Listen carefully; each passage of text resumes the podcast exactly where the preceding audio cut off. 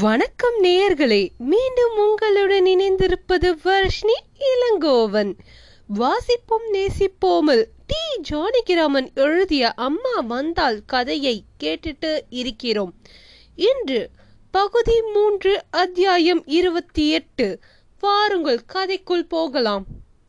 பவானி அம்மாளுக்கு உடல் சற்றேற தொடங்கிற்று. ரணமாக வலித்து கொண்டிருந்த காலும் கையும் நோவு நீங்கி நீட்டி மடக்கவும் பின்பு வீட்டுக்குள்ளே கொல்லை வரையிலும் நடமாடும் தெம்பு பெற்றன. ஆனால் ஒருமுறை கொல்லைக்கும் வாசலுக்கும் போய்விட்டால் ஊஞ்சலில் வந்து களைத்து சாய்ந்து விடுவாள். வேண்டும் பொழுது அப்போ அவளை பிடித்து அழைத்து செல்வான். படுக்கையை தட்டி போடுவான். உட்கார்ந்து பேசிக் கொண்டிருப்பான். வேத துளிகளை எடுத்து அர்த்தம் சொல்லுவான். கேட்க வேண்டும் என்று விரும்பினால் ஒரு நாழிகை காணும் சொல்லுவான். முதல் நாள் வந்த நிறைவு அப்படியே இல்லாவிட்டாலும் நீடித்து கொண்டேதான் இருந்தது. காவரை முன் உட்கார்ந்து அதையே நினைத்து கொண்டிருப்பான். காலையில் குளிக்கப் போனால் நீருக்குள் மார்பு அளவுக்கு நின்று மெய் மறந்து அந்த கணத்தை நினைத்து கொண்டிருப்பான். பவானி அம்மா சோர்ந்து உறங்கும் பொழுது அந்த இரண்டு பையன்களும் சாலை கடைக்கு போயிருக்கும் பொழுது கொல்லை தாழ்வாரம் அவனையும் இந்துவையும் பலமுறை சேர்த்து பார்த்து கொண்டுதான் இருந்தது. கிணற்றங்கரை முற்றத்தில் உட்கார்ந்திருப்பான் அவன். திடீரென்று வருவாள் அவள்.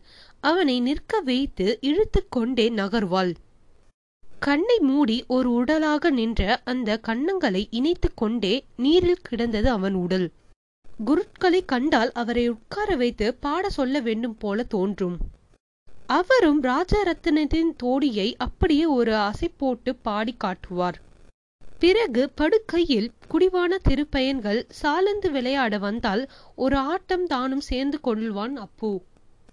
சில சமயம் சாலை மல்லிகை கடையில் சார்பில் உட்கார்ந்து லாரிகளையும் பஸ்ஸுகளையும் கோட்டைக்கு போய் வரும் ரயில் வண்டிகளையும் பார்த்தவாறு மணிக்கணக்கில் உட்கார்ந்திருப்பான். அன்று மளிகை கடை வாசலில் உட்கார்ந்திருக்கும் பொழுது சற்றென்று பஸ் நின்றது. பஸ்ஸிலிருந்து யாரோ இறங்குகிறார்கள். தாந்தோணி கவுண்டதான் அவன் வலது கண்களில் ஒரு கருப்பெட்டி தொங்கிக் கொண்டிருந்தது. அவனை மெதுவாக பிடித்து அழைத்து கொண்டே மகன் கடை ஓரமாக வந்து நின்றான். தாண்டோனி இருபது நாளாக வரவில்லை வீட்டுக்கு. கண்ணில் சதை வளர்ந்து அறுவை சிகிச்சைக்காக கோட்டைக்கு போயிருந்தானாம். என்ன கவுண்டரே இப்பதான் வரியா? என்றான் அப்பு. யார் அது சின்னையா நம்ம பட்டணத்து சாமி குரலாட்டு இருக்கே என்று கடைப்பக்கம் பார்த்தான் தாந்தோணி. ஆமாம்பா எப்ப வந்தீங்க? என்றான் மகன். நான் வந்து பத்து நாள் ஆச்சு. பத்து நாளா ஆச்சா? ஊர்ல எல்லாரும் சௌக்கியம்தானே? ம் ஆப்ரேஷன் ஆயிடுதா? ஆச்சு சாமி சாலேசரும் மாட்டிக்கணும். இன்னொரு தடவை போகணும். அம்மா சின்னம்மா எல்லோரும் சௌக்கியங்களா? பெரியம்மாவுக்கு உடம்பு சரியில்லைன்னு பையன் சொன்னா இப்ப எப்படி இருக்கு? தேவலாம் நடமாடுகிறா கொஞ்சம். அப்படி சொல்லுங்க சாமி. நீங்க ஊருக்கு போனதிலிருந்து உங்களை பத்தி பேசுற மானியம்தான் பெரியம்மாளுக்கு. ரொம்ப நிக்க முடியல சாமி எனக்கு. இன்னும் கணக்கம் உண்டா? இருப்பேன். அப்ப காலமே வரேன் சாமி. அம்மா கிட்ட சொல்லுங்க. என்னடா வந்தவனுக்கு நேரா வந்து பாக்குறதை காட்டியும் என்ன மானியம் நினைச்சுட்டுக்க போறா? அப்படி நினைக்கிறவ இல்லையே. நீ போய் உடம்பை பார்த்துக்கோ தாந்தோணி. காலமே வந்தா போறது.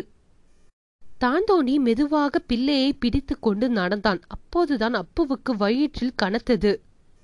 வந்த நாளிலிருந்து எண்ணி பார்த்தான். பன்னிரண்டு நாட்கள் ஆகிவிட்டன. அதுவும் தாந்தோணியை பார்த்ததும் அவன் அன்று வண்டியில் ஸ்டேஷனுக்கு கொண்டு விட்ட நினைவு வந்தது.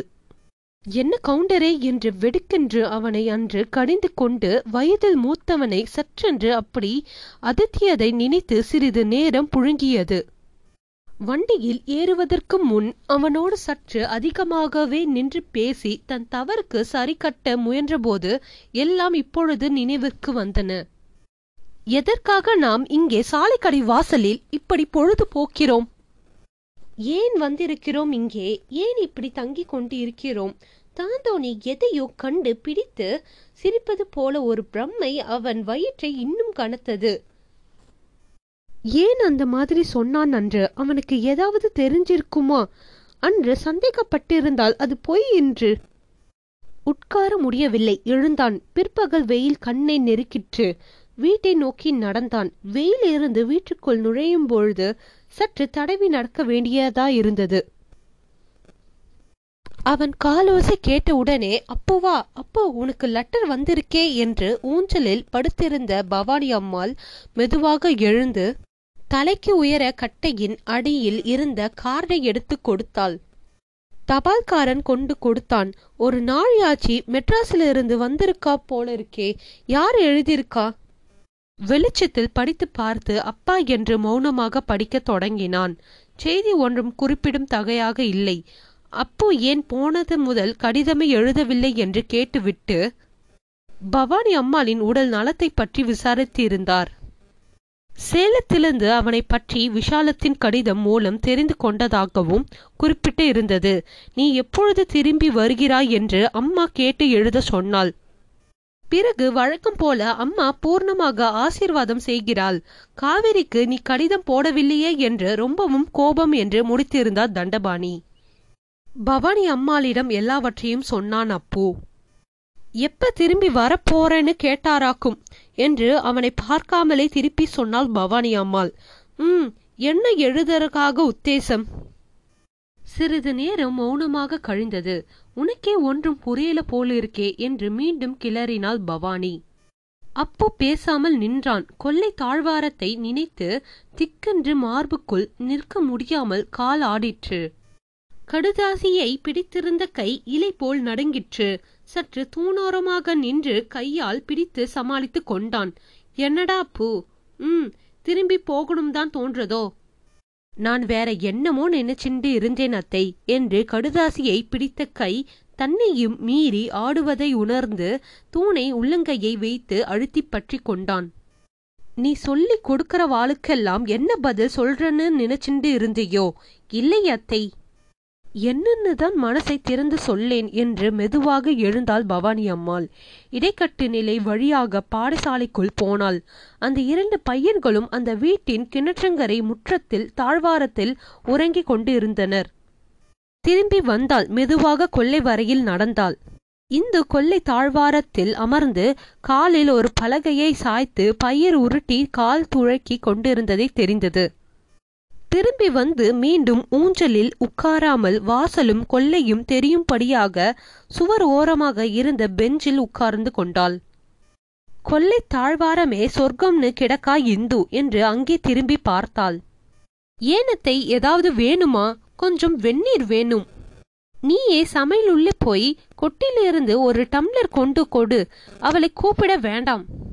அப்போ உள்ளே போய் எடுத்து வந்தான். ஆனால் கொட்டிலிருந்து டம்ளரில் ஊற்றுவதற்குள் கீழெல்லாம் வெந்நீர் இறைந்தது.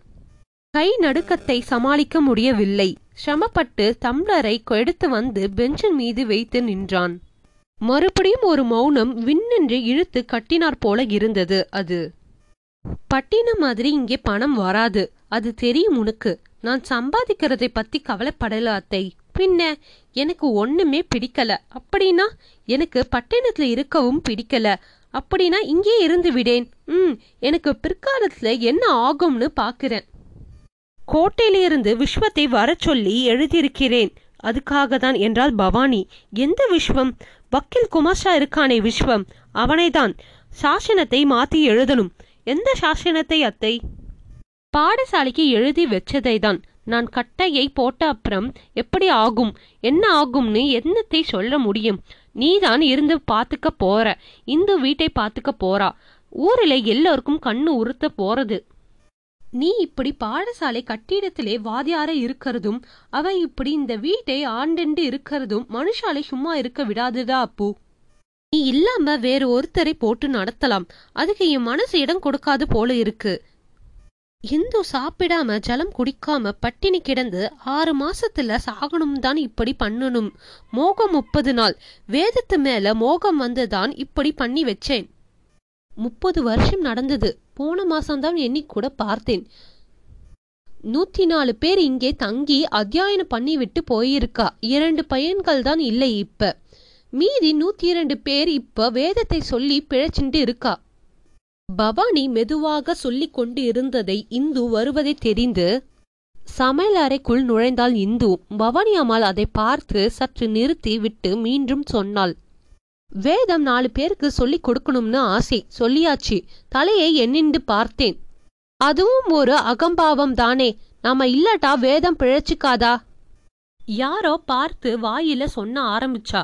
மறுபடியும் வாயை விட்டு காத்துக்க போகட்டுமே. அது எனக்கும் இருக்கதான் போறது. பவானியையும் பாடசாலியுமா நம்மிண்டு இருக்க வேத சொல்லி கொடுக்கிறவன் சுகப்பிரமமா மாதிரி இருக்கணும். பீஷ்மன் மாதிரி இருக்கணும். அவனை போட்டு நெருக்கிறா எல்லோரும் இல்லாட்டா பிடிக்கிறதோ பிடிக்கலையோ? யாரோ ஒருத்தரையை பொண்டாட்டின்னு பண்ணிண்டு இருக்கணும். அப்படி நான் வந்து இருந்தேனே எத்தனை நாள் இருந்தேன் எத்தனை நாள் வாழ்ந்தேன்? வெந்நீரை எடுத்து ஒரு வாய் குடித்தாள் பவானி. அதுக்கு தான் சாசனத்தை மாத்தி எழுது விடலாம்னு பார்க்கிறேன். முடிஞ்சா வேதத்தை சொல்லிக் கொடு. இல்லத்தா பத்து பிள்ளைகளுக்கு சாப்பாடு போட்டு வச்சுண்டு. தமிழ் பள்ளி கூடத்துக்கோ இங்கிலீஷ் பள்ளி கூடத்துக்கோ எதுக்கோ அனுப்பிச்சுண்டுரு. அதுங்களோட இஷ்டம் அது. வேதம் படிச்சா என்ன? வாதம் படிச்சா என்ன? இல்லாதவர்கள் வயிற்றுல இரண்டு சாதம் விழணும். பசிதான் சுவாமி. அதுக்கு நெய்வேதியம் பண்ணினா போதும். அது கூட அகம்பாவம் தான். நான் எத்தனை பேருக்கு நெய்வேத்தியம் பண்ண முடியும்? பசி ரூபத்திலேயே தான் இருக்கான் அவன். இதை நீ ஞாபகம் வச்சுண்டா போரும் எனக்காக. பவானி மெல்ல மெல்லதான் பேசிக் கொண்டு இருந்தாள் அப்புவுக்கு ஒவ்வொரு வார்த்தையும் சந்தேகம் இல்லாமல் காதில் விழுந்து கொண்டு இருந்தது இந்து கூடத்திற்கு வந்து ஊஞ்சல் சங்கிலியை பற்றியவாறு அதை பார்த்து கொண்டே நின்றாள். அப்புவின் தலை நிமரவில்லை. இற்றுவிட்டார் போல கால் துவண்டது. வேதனை தாழாமல் நின்று கொண்டு இருந்தான் பவானி அம்மாள் பேச்சு நின்று வெகு நேரம் ஆகிவிட்டது. இப்போது விண்ணென்று தெரித்தது. நின்று மௌனமாக இல்லை. தந்தியெல்லாம் தளர்ந்து படிர்ந்த நிசப்தமாக ஓய்ந்திருந்தது. பவானி வெந்நீரை மீண்டும் ஒரு வாய் குடித்துவிட்டு மெதுவாக நடந்து ஊஞ்சலில் வந்து படுத்தாள். பயிர் முழுக்க தில்லட்டையாச்சா? இல்லையத்தை பாதிலே விட்டுட்டு வாரேன். தாகமா இருந்தது வந்தேன். இதோ போறேன் என்று நகர்ந்தாள் இந்து. அப்புவுக்கு இப்பொழுதுதான் நெஞ்சு வெடித்தது. ம் என்று நீளமாக கேவினான். என்னடா அப்பு? அப்பு குழந்தை மாதிரி அழுது கொண்டு இருந்தான் வாயை மூடி அடக்க சிரமப்பட்டு கொண்டு இருந்தான் நீ ஒன்னும் செய்யலடா அப்பு. என்னால இந்து கஷ்டப்படுறதை சகிச்சிருக்க முடியாது. அதனாலதான் சொன்னேன். நீ என்னத்துக்கு வேதனைப்படுற பேசாமல் இரு. பாடசாலை கிணற்றங்கரை கட்டில் தூங்கிக் கொண்டிருந்த பையன்கள் எழுந்து விட்டார்கள் போல தோன்றுகிறது. கிணற்றில் இருந்து நீர் மொள்ளும் ஓசை கேட்டது. போடா அப்போ பசங்க ரெண்டும் எழுந்துட்டு அதுங்களுக்கு மோரும் சாதத்தை பிசைஞ்சு போட சொல்லு இந்து கிட்ட அப்புறம் மிஷினுக்கு போய் அரப்போ சீகாக்காயோ அரைக்கணும்னா இந்த ரெண்டும் போய்விட்டு வரட்டும் இந்த கிட்ட சொல்லு என்றாள் பவானி. முகத்தை தொடைத்துக் கொண்டு கொள்ளை தாழ்வாரத்தை பார்க்க நடந்தான் அப்பு. மீண்டும் இதன் தொடர்ச்சியை நாளை கேட்போம். நன்றி வணக்கம்.